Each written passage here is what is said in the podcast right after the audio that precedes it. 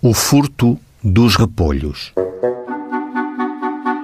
O Ministério Público diz que mostram os autos que os arguídos José Bartolomeu, Joaquim Rato, Custódio Bartolomeu e José Gancho, jornaleiros, furtaram da horta do Queixoso 60 repolhos e 9 laranjas, tudo avaliado em 34 escudos.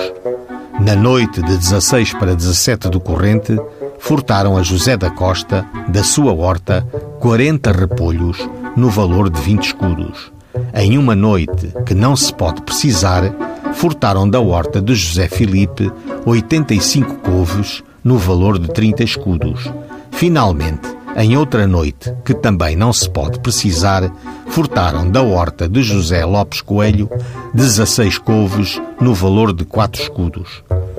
Promoveu ainda ao Ministério Público que a prova constante dos autos obriga a prisão e livramento com admissão de caução que desde já arbitro em 800 escudos.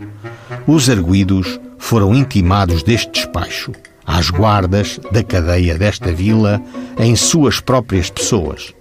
A sentença deu como provada a acusação, mas, atendendo à confissão de todos os réus, ao bom comportamento de todos e atendendo também a que todos são chefes de família e trabalhadores, condeno cada um em 60 dias de prisão correcional com 20 dias de multa à razão de um escudo por dia a todos se leva em conta a pena de prisão já expiada.